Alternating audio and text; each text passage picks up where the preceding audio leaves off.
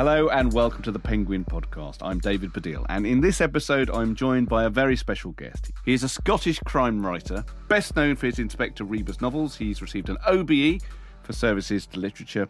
He's one of the most popular authors of the last 100 years. He is, of course, Ian Rankin. Hello, Ian. Hi there. How are you doing? I'm fine, thanks for having me. You came down from Edinburgh just this morning for this. Yeah, I arrived specially, clutching my goodies with me. Well, yeah, you've brought, as people do on the podcast, a number of objects that, for you, would you say these are definitive about who you are and who you are as a writer and a person, or are they just what you found this morning? Yeah. I think they're mostly formative. I think it's a mix of the formative, the informative, and just sort of things that personally mean something to me. Excellent. Well, we'll get on to those, but we're here to talk about a short story that you've written. Now, it's quite an unusual thing because it's not a short story that you're publishing in a collection. Tell us what it is, in fact. The Deathwatch Journal was commissioned as a book at bedtime. So it's an original story for Radio 4. Yeah, and I thought, well, that's interesting, because normally what they do is take a book and fillet it to fill the 5 30-minute slots. This time they said, can you give us an original story that will be in 5 parts? Mm. I mean, that's a challenge, but I do enjoy a challenge because, you know, it can't be too complex because people are coming back to it night after night at bedtime or as near as darn at bedtime. You've got to kind of lay the plot out, but then be able to refer back to it without people going, well, hang on a minute, who's he again? Yeah. Give us a very brief sense of what the Deathwatch Journal is about. Well, I got the idea from another novelist called Denise Mina, and she had a book set in 1950s Glasgow, and it's based on a true story, and the guy is done for murder and he's waiting to be executed, and he's watched over by specially chosen warders, and they keep a death watch journal, which is a kind of day-to-day diary of his, what he's up to, how he's eating, how he's feeling, is he going off his head. This is a real thing that it was a real thing that happened, and the last execution in Scotland would have been about 63, so I decided to set my story in 62 and have this totally fictitious case of this man who is done for murdering his wife. He's waiting in a condemned cell. He strikes up a relationship with the warder, and the warder starts to doubt his guilt. Mm. Yeah. When you started to write it, did you think, okay, this is a radio play in prose, or this is a short story, or did it feel like a bit like screenwriting? How did it feel as a form? The producer, Bruce Young, said to me, look, it isn't a play. We can only have one voice, one narrator, that's it. And although a narrator can do a range of voices, you can't have sound effects and stuff, so you can't think of it in that way. So I did think of it as a longish short story. Right. And I was very fortunate that I went on a really terrible holiday at the summer. I went for a very wet 10 days on a cruise around the Norwegian fjords. Beautiful. It would have been if we could have seen them, but the weather was so bad that you couldn't even see the tops of them. Okay. And so it was horizontal rain, mist, low cloud, everything else. So I'd taken my laptop computer with me, and I sat in the library. Though? Yeah, I know. I sat in the library each day, opened up my laptop and thought, well, I might as well do some work. Yeah. So I basically wrote the Deathwatch Journal in 6 or 7 sittings. Right. And then just cropped it and cut it, because it had to be exact. That's the problem with having 13 minutes dead, is that there were bits Bruce would come back and say, this bit's a bit too long. What can we cut from this bit? Well, in terms of what you were saying about people coming back to it and therefore making it not too complicated, is there going to be a previously on the Deathwatch Journal thing on Radio 4 or not? I don't know. The one time I did something similar to this was a serial for the New York Times, and it was called Doors Open. And my publishers liked it, and they said to me, could you beef this up? Could you just inject it with hormones and turn it into a full-length novel, which I eventually did.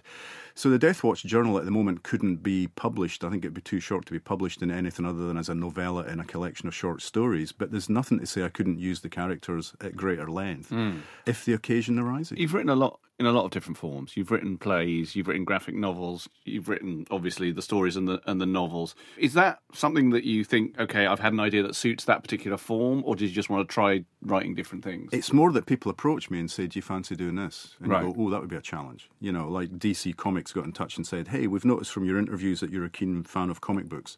Would you like to try writing one? Right. Yes, please. Of course. I've waited 40 years for this. Yeah, why would you say no? You know, to that? They said you can do a new character or an existing character, and I was a big fan of John Constantine Hellblazer, who's like a private eye and kind of part human and part supernatural being. And so I thought, okay, I'm going to give this guy the proper private eye treatment. Right. And that was great. And there was stuff you can do in the graphic novel you can't do in a Rebus novel, for example, like have things happen in hell. Yeah. Which I did. So that was great fun. And then Scottish Opera years ago said, hey, do you fancy writing a libretto for a short opera? And I went, yeah, well, I'll give it a go. These are brilliant phone calls. Yeah, they are, aren't they? Really brilliant. I mean, I think they would drive my publisher a bit mad because they would rather I was just sitting writing Rebus books over and over again. Have you ever, it's nice to stretch yourself. Have you ever written the TV or any film adaptations of your own work? No, I did try doing a film script with a friend of mine who's a screenwriter, and I didn't really enjoy the experience. I'm not a team player. You know, when you're a novelist, you get to play God. Until my publisher sees the book when it's finished, they've got no idea what they're getting. Whereas all along the way with TV and film, people are interfering. They're asking you to change things. Another thing is they want to know everything that's going to be in the story before you start work on it, and that's not how I work. No, I find the story out as I go. When I started the Deathwatch Journal, I had a vague notion of where it might go. Did I think the guy was innocent? Probably, but I wasn't 100% sure. How involved was the warder going to get in his life? How much of a detective was the warder going to become? When I started the story, I didn't know that. I mean, Rebus, when Rebus was televised, and it had two incarnations. In the first incarnation, it was 2 hours on ITV, so it was an hour and 45 minutes.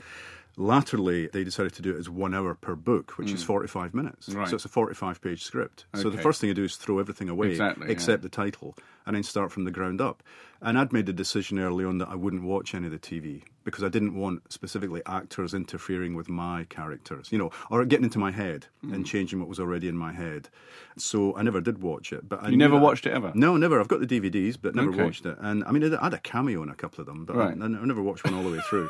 They're hopefully going to remake it next year, and this time the screenwriter is aiming for 6 hours per story.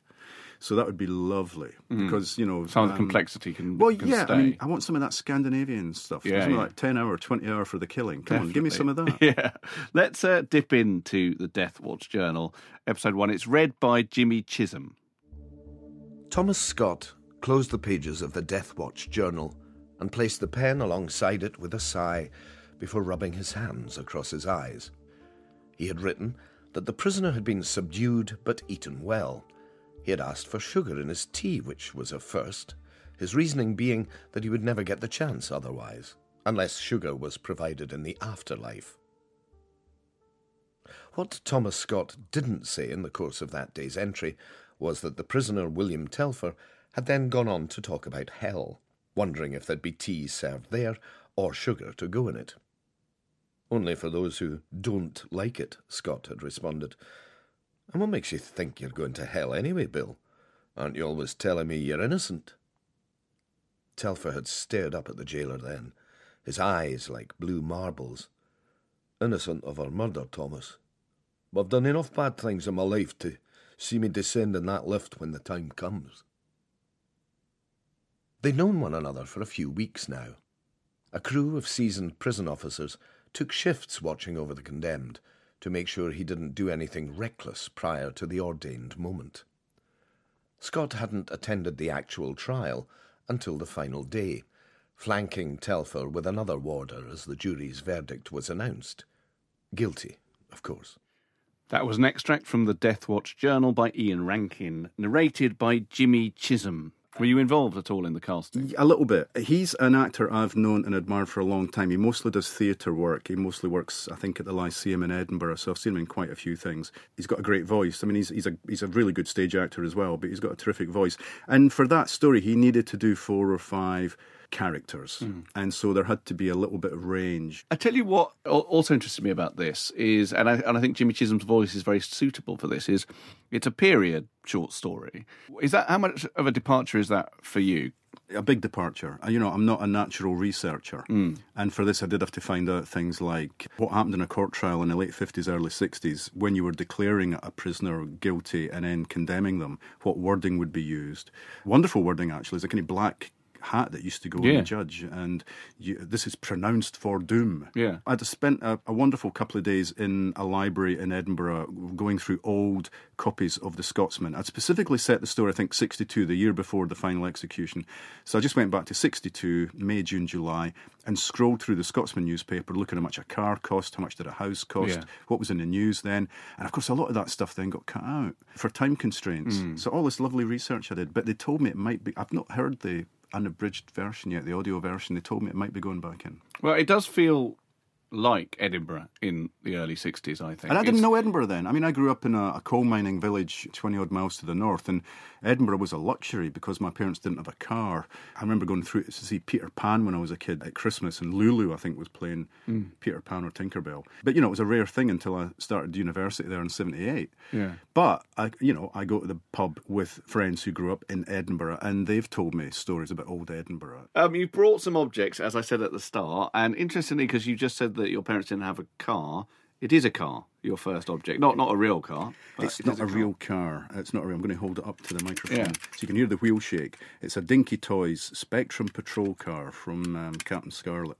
I used to collect these things. I used to have dozens and dozens of Dinky and Corgi cars and vehicles. Where are they now? Well, most of them got turfed out, I think, when my parents died. Right. I've got a few. I mean, I've got Chitty Chitty Bang Bang. I've got the Monkey Mobile. Okay, because my dad...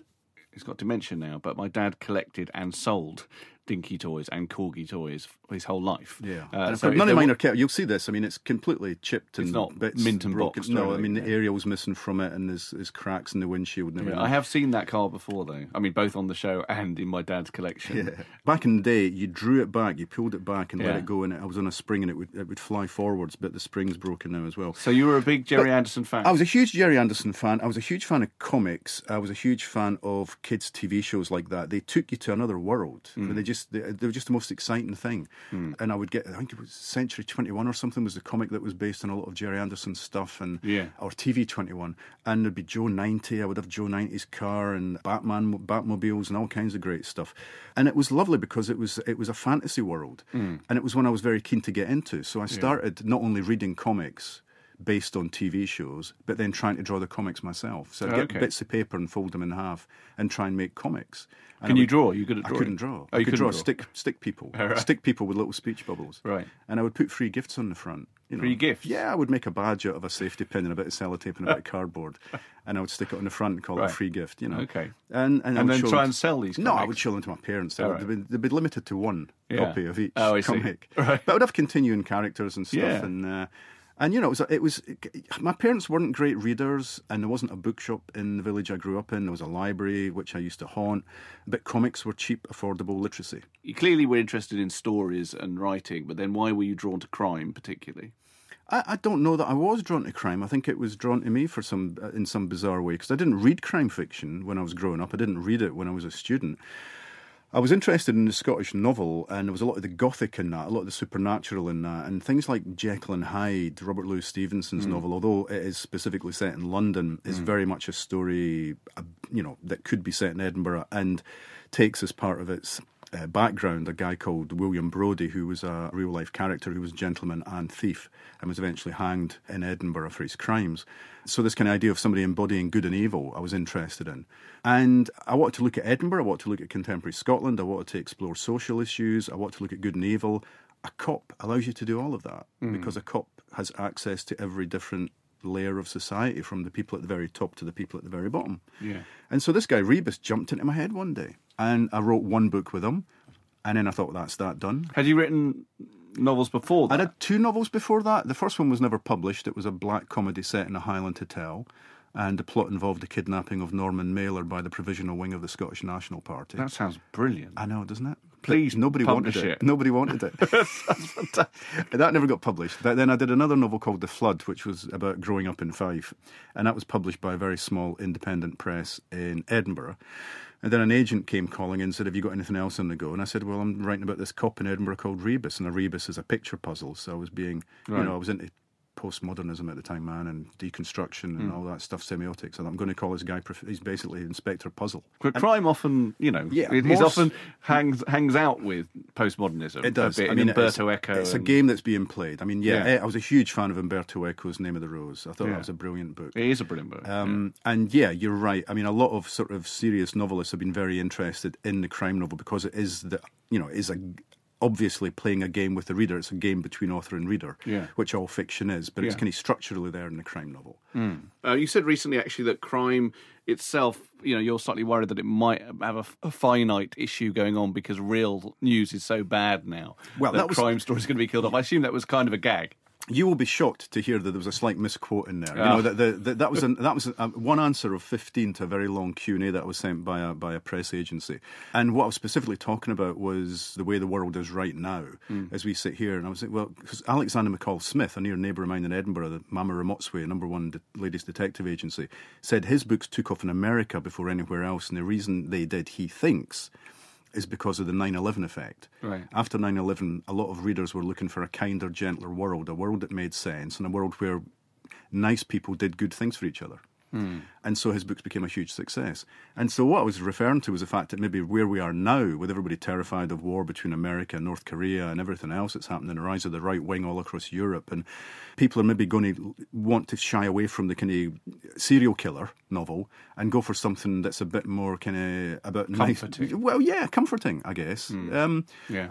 But in a good way. Yeah. I mean, not just kind of... It is true, I think, that at times of great despair, escapism, in film at least, tends to be very popular, doesn't it?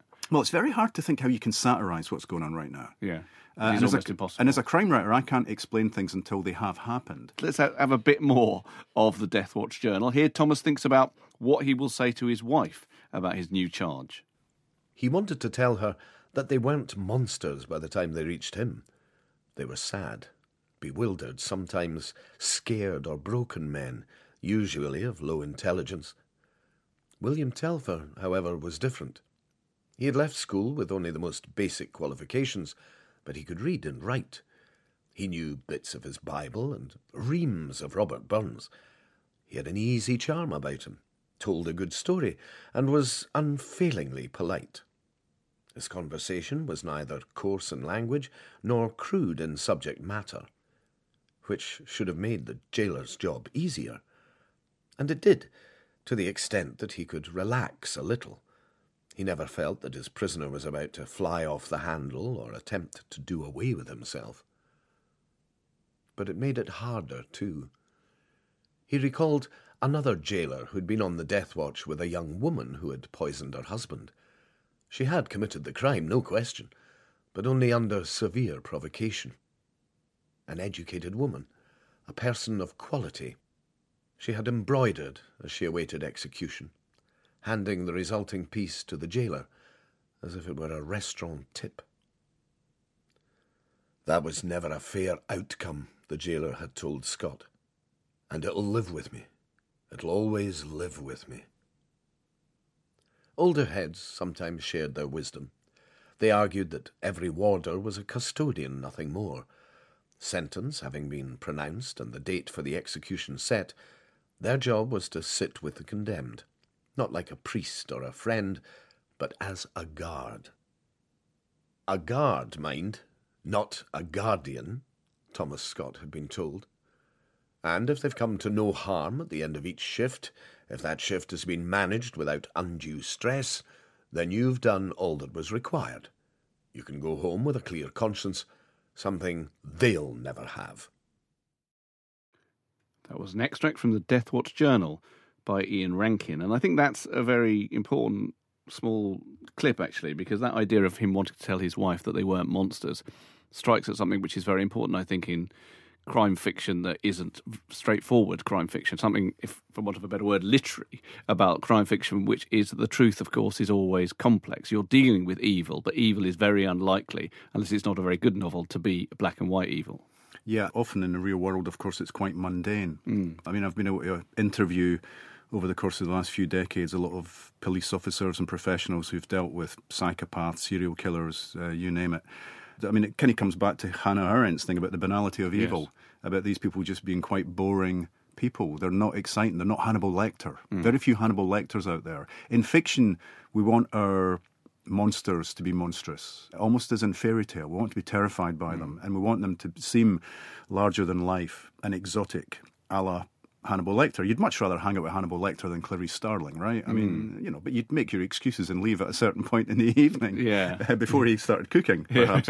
And that goes back to myth and fairy tale and folk tale, that we're fascinated by things that terrify us and scare us. But in real life, these people commit these crimes for fairly mundane and sordid reasons. Oftentimes it comes down to the 7 deadly sins. It comes back to greed and jealousy and lust. You just mentioned talking to police about psychopaths. Do you spend a lot of time in that netherworld where you have to know about that thing? I don't really. I mean, if it's a specific thing I need to know, there are people I can talk to. And I do, I'm loath to say I hang out with cops, but I do occasionally go out with cops for a drink or a chat. I get invited to a lot of retirement parties in Edinburgh. Right. Police officers retiring. So I get a lot of stories from the 70s and the 80s and the 90s when it was a bit more like the Wild West than it is now. Thomas Scott in this is a bit of a departure for you because, of course, he's not a detective, and yet he becomes a detective. There is a detective in the story called Hunter, but he's not a central role. This is someone who's trying to piece something together, but that's not his job. Yeah, and I mean, there were all kinds of difficulties about this story. I mean, one of them is that I thought, well, it's got to be told in a very tight time frame. Mm. How much can he do in the time allowed? You know, I decided it's in 5 episodes, so basically, let's say this is 5 days in the life of this person who's about to go to the gallows. That doesn't give the amateur detective much time to make inroads into the case and to come to some conclusions. What the kind of light bulb moment, I guess, was when I introduced him to someone who's a young woman who goes to lots of court cases just to fill her time. As people do, people do. They go along to all the interesting cases and they sometimes have to queue up and they sometimes don't get into a very popular case. But so she is an amateur detective. She's interested in, you know, whether the outcome was correct or not. And so she shares the burden with him and she can do some of the detecting when he's otherwise engaged. But she also expands the kind of moral landscape, doesn't she, of the story? Because that's one of the things that's really interesting in what is quite a short story, you know, and a complicated plot. There's also a kind of hinterland of what is going on in 2 marriages, really. Yeah, I mean, he's in a sort of fairly loveless marriage, or a marriage that doesn't seem to be going anywhere, and he's not living up to his wife's expectations. And she's a young woman who's looking after her mother who's ill, and so doesn't get out very often and might be a little bit strange, as we would one time have said, you know, quite an internalised character. And so you've got this odd couple, and suddenly find themselves up against sort of gangland types and sort of thugs and bent cops and you name it. And of course, it's another world to them. I mean, Thomas is one of these nice, safe people. That's why he's given the job of looking after the condemned, is because he's a safe pair of hands. And the hangman, when he comes to visit the prison, starts to see that maybe he's ceasing to be a safe pair of hands. Because he's getting emotionally involved. He's basically getting a bit of free will. Yeah. He's getting a bit of free will and he's deciding, well, hang on a minute, you know, because what the hangman says basically is, look, your job's done. This guy's been found guilty. You just have to wait and he's going to be hanged. Mm. And there's not much we can do about it. The sentence has been pronounced for doom. I guess a lot of people would just have gone along with that. Mm. On a lighter note, you brought in for your second object. Well, tell us what it is. Well, this is lightness itself. It's Silver Machine by Hawkwind. Yeah. One of the first singles I bought, and this is the original single. I've got it here. And actually, at some point, I've sat with my watch and played the record and timed it. I've written on it 4 minutes, 40 seconds. Okay. And my name is on it, Ian Rankin, in case I take it to parties. We'll get it back. Yeah. And next to that, it says, bang your head against a wall tonight. Now, why I've written that on the record, I've no idea. It's a sort of headbanging song. I mean, I wouldn't have said it was a classic headbanger, but it's got a pile-driving beat to it, hasn't it? Yeah. Well, it's Lemmy playing the bass. And singing. And that led to a lot of kind of unpleasantness in the band. They didn't like that he became the star because he was meant to be just a bass player. Okay. But you brought this partly because music's a big thing. Well, you know, I'm sitting in my bedroom in this mining village, Bowhill, and I've got my comics and I've got a few books from the library and I've got the radio with Radio 1 and I've got a Dansette record player, which is actually my big sister's record player. Yeah. That my parents got with cigarette coupons. Mm. So I started buying singles. I would save up for singles. And one of the first ones I bought was Silver Machine. And it sounded like the sound of the future. Yeah. The synthesizers on it. All that stuff. I thought, whoa, this is another world. It's a science fiction fantasy world. And it was creating images in my head. You know, it was painting pictures in my head of a world that could be. So it would take me out of this little box-sized bedroom. Yeah.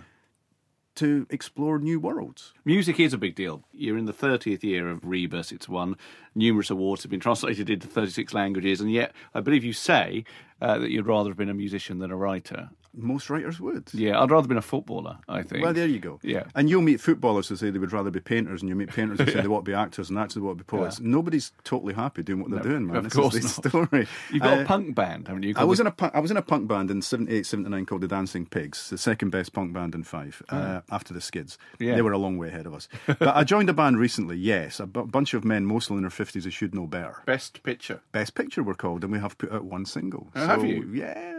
And it's on red vinyl. Okay, what genre would you say Best Picture is? Tough call. I would say it's kind of like sort of a new wave band that existed in the early 90s. related to Ellen 80s. It's got a new wavy feel to it. Sort of like Wire. Well, yeah, but not that tense and edgy. Okay. One member of the band is Bobby from the Bluebells. Oh, really? So it's melodic. Right. He's our one professional musician. He's the professional musician, and he's letting the side down. Okay. He's the professional musician in the band. So he's always after melody and harmony. And what do you play? I sing. No, let's not say sing. Let's say vocals. Okay. I'm going to go and listen to it. But before that, we're going to listen to a bit more from The Deathwatch Journal, written by Ian Rankin. And here, Thomas wants to find out more about William Telfer. Braden's was that kind of place. You need to go there 10 or 20 times before walls started to be chipped away at. Hard men went there to sit in silence with their secrets, enjoying only odd moments of barked dialogue. The barman seemed to have been carved from stone, the premises constructed around him. He looked to Scott like he might be the only thing left standing after an atomic blast. On his second visit, the man had stared past him rather than at him, saying nothing as Scott ordered a half-pint and a whisky. Both drinks tasted adulterated. Complaints were doubtless few and far between. He had stepped outside on that second occasion and taken in huge gulps of tobacco-free air, turning up his collar and beginning to walk dejectedly towards the bus stop. Then a voice, just behind him. "I saw you in court, didn't I?" She was petite, maybe 10 years his junior, rosy-cheeked and with a gaze that managed to be both friendly and steely. "You led him away from the dock," she went on. "That's quite a coincidence, isn't it?" He hadn't quite stopped walking. "What is?" he asked. She'd managed to get in front of him, was almost skipping as she tried to make him meet her eyes. "You took him to prison," she answered, "and now you're drinking at his pub." "So?" "Well, that makes you part of the story." An extract from The Deathwatch Journal by Ian Rankin. And Gracie and Thomas at that point have just met in Braden's. Is Braden's based on a real place in Edinburgh? No.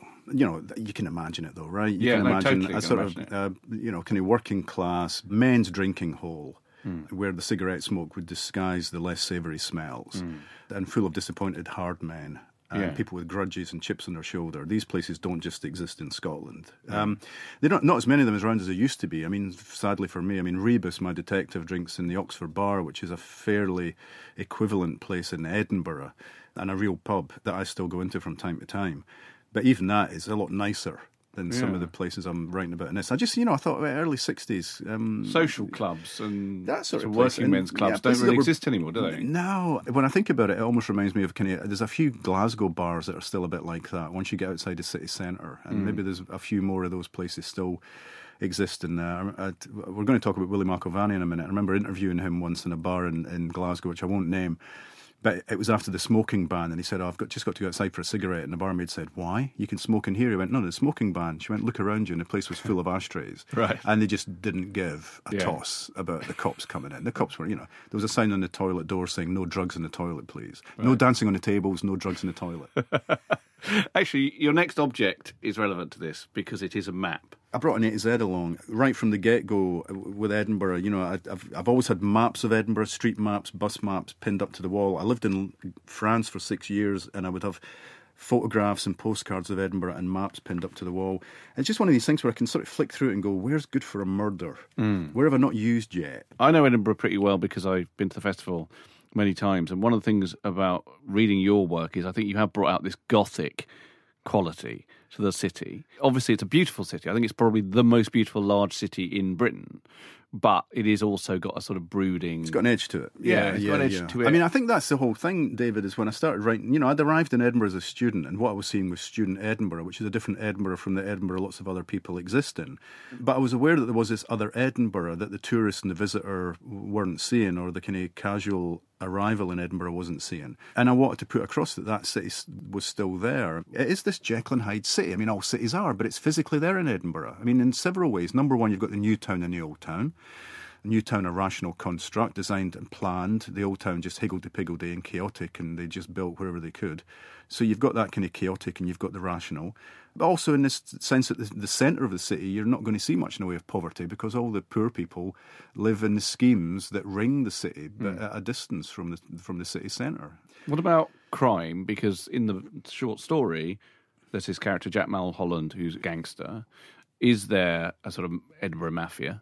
There's never been a Mr. Big in Edinburgh, as far as I know. There have been some Mr. Smalls. Mm. It's not a big enough city to have a Cray type. I mean, there are kind of, you know, there's dodgy people around. Yeah. And just to about the map, I didn't know you lived in France for 6 years. Yeah. But that sort of reminds me of Joyce living in Trieste, but writing about Dublin. Well, yeah, absolutely. You know, I came from that. I'd studied Joyce at university, and also I was aware of Scottish writers who had left. I mean, Robert Louis Stevenson had left Scotland early on in his life. Muriel Spark, who I did my PhD on at Edinburgh, had left. Lots of Scottish writers had felt the need to leave Scotland to create themselves, to find themselves, or to write about the place. And I mean, it wasn't that. It wasn't a conscious decision like that. And the terrifying thing was then moving back, wondering if I could still write about Edinburgh once I was living there. Yeah. Thankfully, it was okay. Let's have another extract from the Deathwatch Journal. In this one, both William and Thomas are running out of time. Before entering the condemned cell, Scott shared a few words with the warder he was replacing, then studied the previous entries in the Deathwatch Journal. Telfer was waiting for him with a thin smile. He had lost colour from his face, as happened to all inmates. It wasn't just the diet and the rationing of sunlight and fresh air, because it happened to those who worked inside the prison walls too. This was a place where you became aware of how fragile and passing things were. The things most people took for granted were thrown into sharp relief by their very absence, and that sapped the spirit. "You've heard?" the prisoner asked. "Have I? Judging by the look on your face, Monday morning before half the prison's awake." There was a slight tremor running through William Telfer, which hadn't been there before. "Will you stand beside me, Thomas?" "It's not my usual shift. I'd like you to be there, if you think you can manage. A friendly face and all that." "There's always the chance of a last-minute reprieve." "Like in Hollywood." Telfer gave a snort.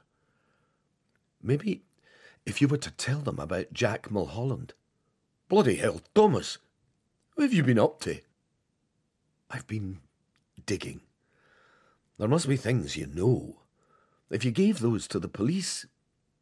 "You remember who Jack Mulholland is, aye? The guy who grew up learning to use a razor on anyone who crossed him. Was he ever put away for it? No. Your lot could never touch him." That's an extract from the Deathwatch Journal by Ian Rankin. And actually, I was just thinking, listening to that, that's the point at which Scott does something that he could be sacked for, really. He surely should not be suggesting to the condemned man that maybe he could get out of it if he spoke about X, Y, or Z. In modern parlance, he's been on a journey during the course of this story. And he's sort of come to the conclusion that saving a man's life who he believes to be innocent is probably more important than his job. Yeah. And that's a big step for him to take, you know, because it could mean the end of his relationship as well. It could mean the end of his marriage if he's losing his job, because things are a bit shaky at home as it is.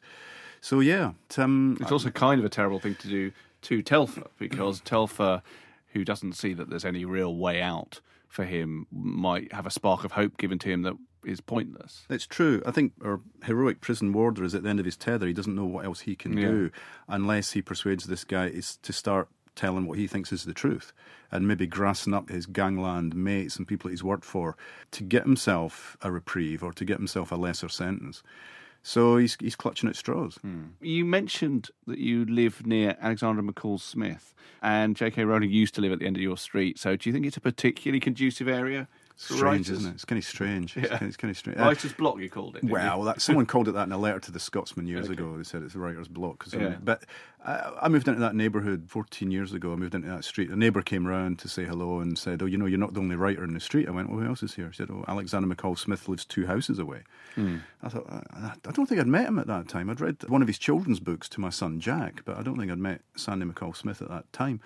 So that was just a coincidence. And then it turned out that Joe Rowling was living at the top of the street street and turn left. She's now moved across town. Mm. And there were very odd occasions when all three of us would be in a cafe at the same time. Right. You know, it wasn't the Algonquin. No. We would be talking about the weather or well, imagine travel. You'd be writing, because one of the things about you is, and I very much admire this, is you write a lot.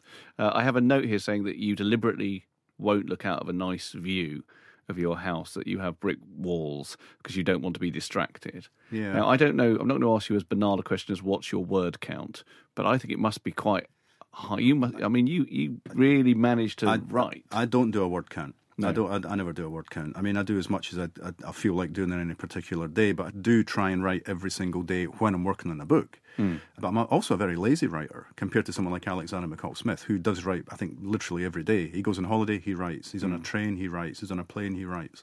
No, I don't. I have to I grind this stuff out. It's quite painful sometimes writing this stuff. And the first draft tends to be written very quickly. So the first draft will be written in about 40 days, writing something every day. And it'll be kind of rough and skeletal, but there's something there. There's a story there that wants to be told. That's fine. I can then fix it. Second, third, fourth drafts, I can fix it. And my wife will see it and she'll say, I don't think that works. I think you should change this. And, you know, by the time my publisher sees it, it's in pretty good nick. I like the thing you said earlier. That's the way I tend to write as well, is that you don't know exactly what's going to happen.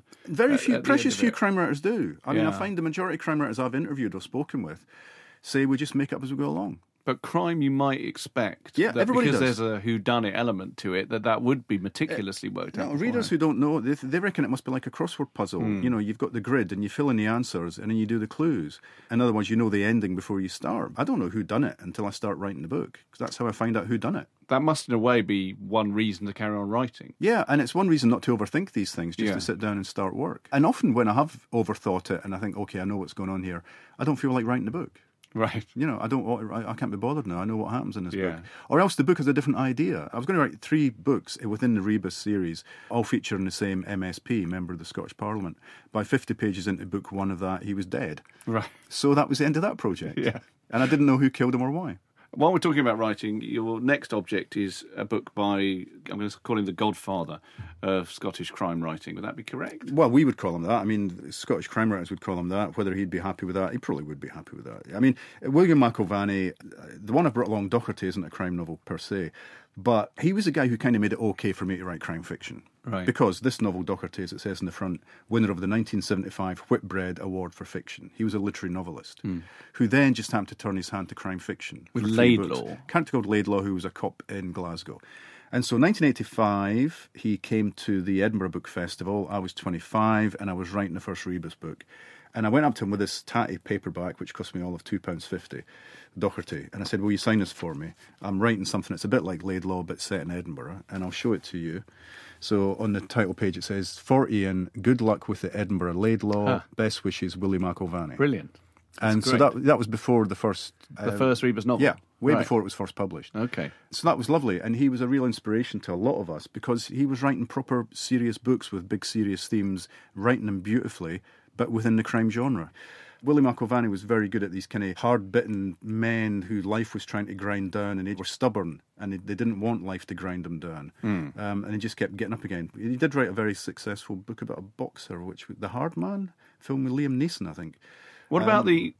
You say that he made it okay for you to write crime fiction. Was there also a sort of different issue, which is the spectre of Laidlaw? How do I make Rebus different from Laidlaw? Laidlaw is philosophical. He reads very heavy books of philosophy. Mm. And I thought, well, that ain't my guy. Mm. My guy's not going to do that. And in fact, in the first couple of Rebus books, Rebus is much more cerebral than he later became. I thought, what did loner existential cops listen to? Jazz and classical. So in the first Rebus novel, he's listening to Radio 3 in the car. Right. And I thought, I don't know anything about jazz and classical, so why don't I just give him my musical taste? And he can listen to stuff from the 60s and 70s. So he becomes this more basic character, not quite as cerebral as he could have become. But there was that. There was the fact that Glasgow and Edinburgh are very different places as well. There is a notion of that, though, with the detective, that often he, and it tends to be a he, is someone who's, you know, got a psychological dark side, but also a cerebral side. You know, you very rarely get one who's straightforwardly just a bloke who happens to be good at solving things. Yeah, I know, it's true, actually, it's true. They've all got that kind of slightly sensitive side. Yeah. Yeah. I know. But where does that start? Does that start with Laidlaw, do you think? No, I think that starts way back. I mean, maybe with Sherlock Holmes? Yeah, let's think of Holmes playing his fiddle and taking his laudanum or whatever. Yes. And being a bit of an aesthete. Yes. And it's a sort of intellectual thing. I mean, for him, the intellectual puzzle keeps him busy because he seems to be a man who has an endless supply of money. So he's one of these kind of people who just tinkers, as a lot of English characters in crime fiction did. You know, Miss Marple tinkers with crime. She's not making her living from it. Yeah, she's a sort of gentlewoman. Yeah, Poirot kind of makes his money from it, but not so as you would notice. Yeah. Whereas I was much more interested in professional cops, people who do this job because it's a job. So it was important to me that he would be a cop and not a private eye or someone who just happens to be able to ingratiate himself into a criminal case. Yeah, a real person with a real backstory. Yeah, and I think in early books he wasn't so much. I think in early books, because I didn't really know crime fiction, I didn't really know this guy, he was much more of a cipher. He was a way of telling a story. Right. It was only after 2 or 3 books that I started to go, actually, I'm interested in you as a person. But in The Deathwatch Journal, which is a short story, but I really get a sense of that, of a sort of hinterland with all the characters. And actually in this final extract, we see Thomas, who's built up this emotional relationship with Bill. He's making a last-ditch attempt to help him. At Sockton Prison, he checked the previous entries in the Deathwatch Journal before walking into Telfer's cell. "What news from the outside world?" Telfer asked. Scott sat down across the table from him. Telfer had been playing Clockwork Patience. It hadn't worked out, and he was gathering up the cards. "You should tell them everything you know about Jack Mulholland," Scott said. "It's the only way to save your neck." He watched the prisoner slowly shake his head, eyes on the cards as he shuffled them. The radio in your flat was turned up loud so no one would hear anything. The marks on her neck could have been made by someone wearing a lot of rings rather than just one. Telfer stopped shuffling. "You've been busy," he stated. "A detective called Gavin Hunter tried warning me off." "Hunter's a bad bugger." "Is he in Mulholland's pocket?" "I'm beginning to think half the city is. You used your charm on a woman in the planning department, getting tidbits you could hand to him, and now they're going to hang you for something you didn't do." "But everyone says I did do it, Thomas." "Everyone except you." "I can't help you if you won't help yourself." Telfer nodded and started dealing out 2 hands of cards. "Let's play some poker," he said. "Stakes can be as high as you like, seeing how I've no actual money." So instead they played for matchsticks. Matchsticks the condemned man wouldn't be allowed to keep lest he do himself some injury.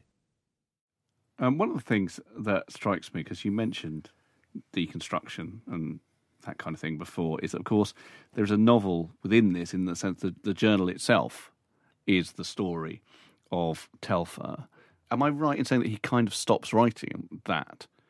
Because right at the start, there's a sense in which he's thinking these things about the prisoner but not writing them down.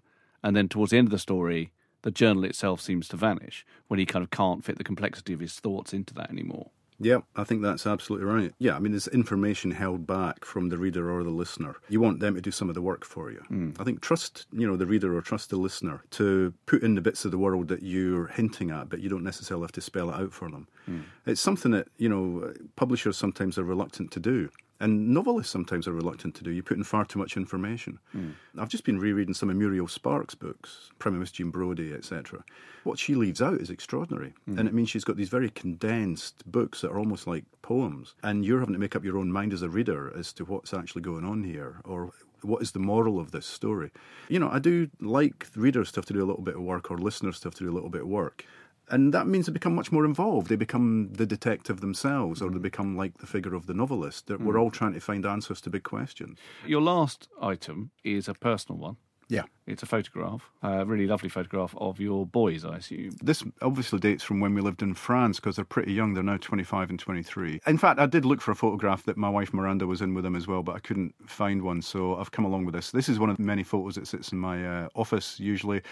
How old are they there? Then? Well, there they'd be, I guess, something like 7 and 5, or no, 6 and 4 maybe. And their names are? Well, this Jack is the older one, and Kit is the younger one. And lovely boys. Kit is, I don't know if you can tell from that photograph, enough or not, he's got special needs. He's quite severely disabled. He can't walk, he can't talk, he can't feed himself, he can't dress himself. Okay.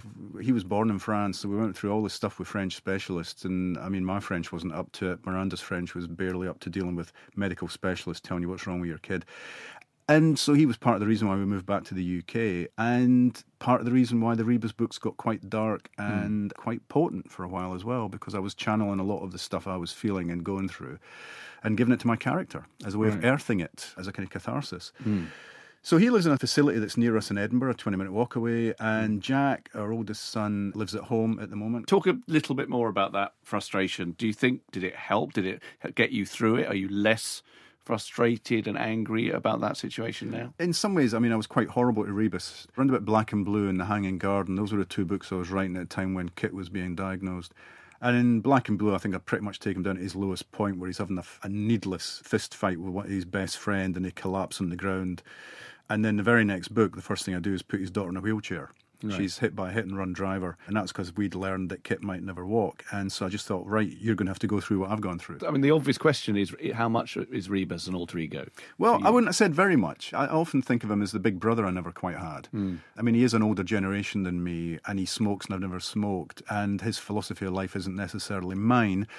But he comes from the same village as me, he grew up in the same sort of circumstances, and he shares my taste in music. And yeah, I mean, where else does he come from? Mm. I mean, all your characters come from inside your head. They're in these little compartments in your head, and so he's obviously part of me. So what are you doing next? What are you writing now? Oh, man. Well, between now and New Year, I've got to get an idea for a book. Right. I have promised my publisher another Rebus book, and I promised it by June next year. Mm. So sometime between now and June, I've got to get an idea, sit down, facing a blank wall, and start writing. Okay, sounds horrific. No pressure. Yeah.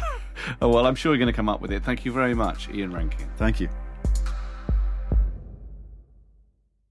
Also from BBC Audio, Resistance, an apocalyptic Radio 4 drama written by Val McDermott, where a mystery illness that emerges in a music festival turns out to be much, much worse.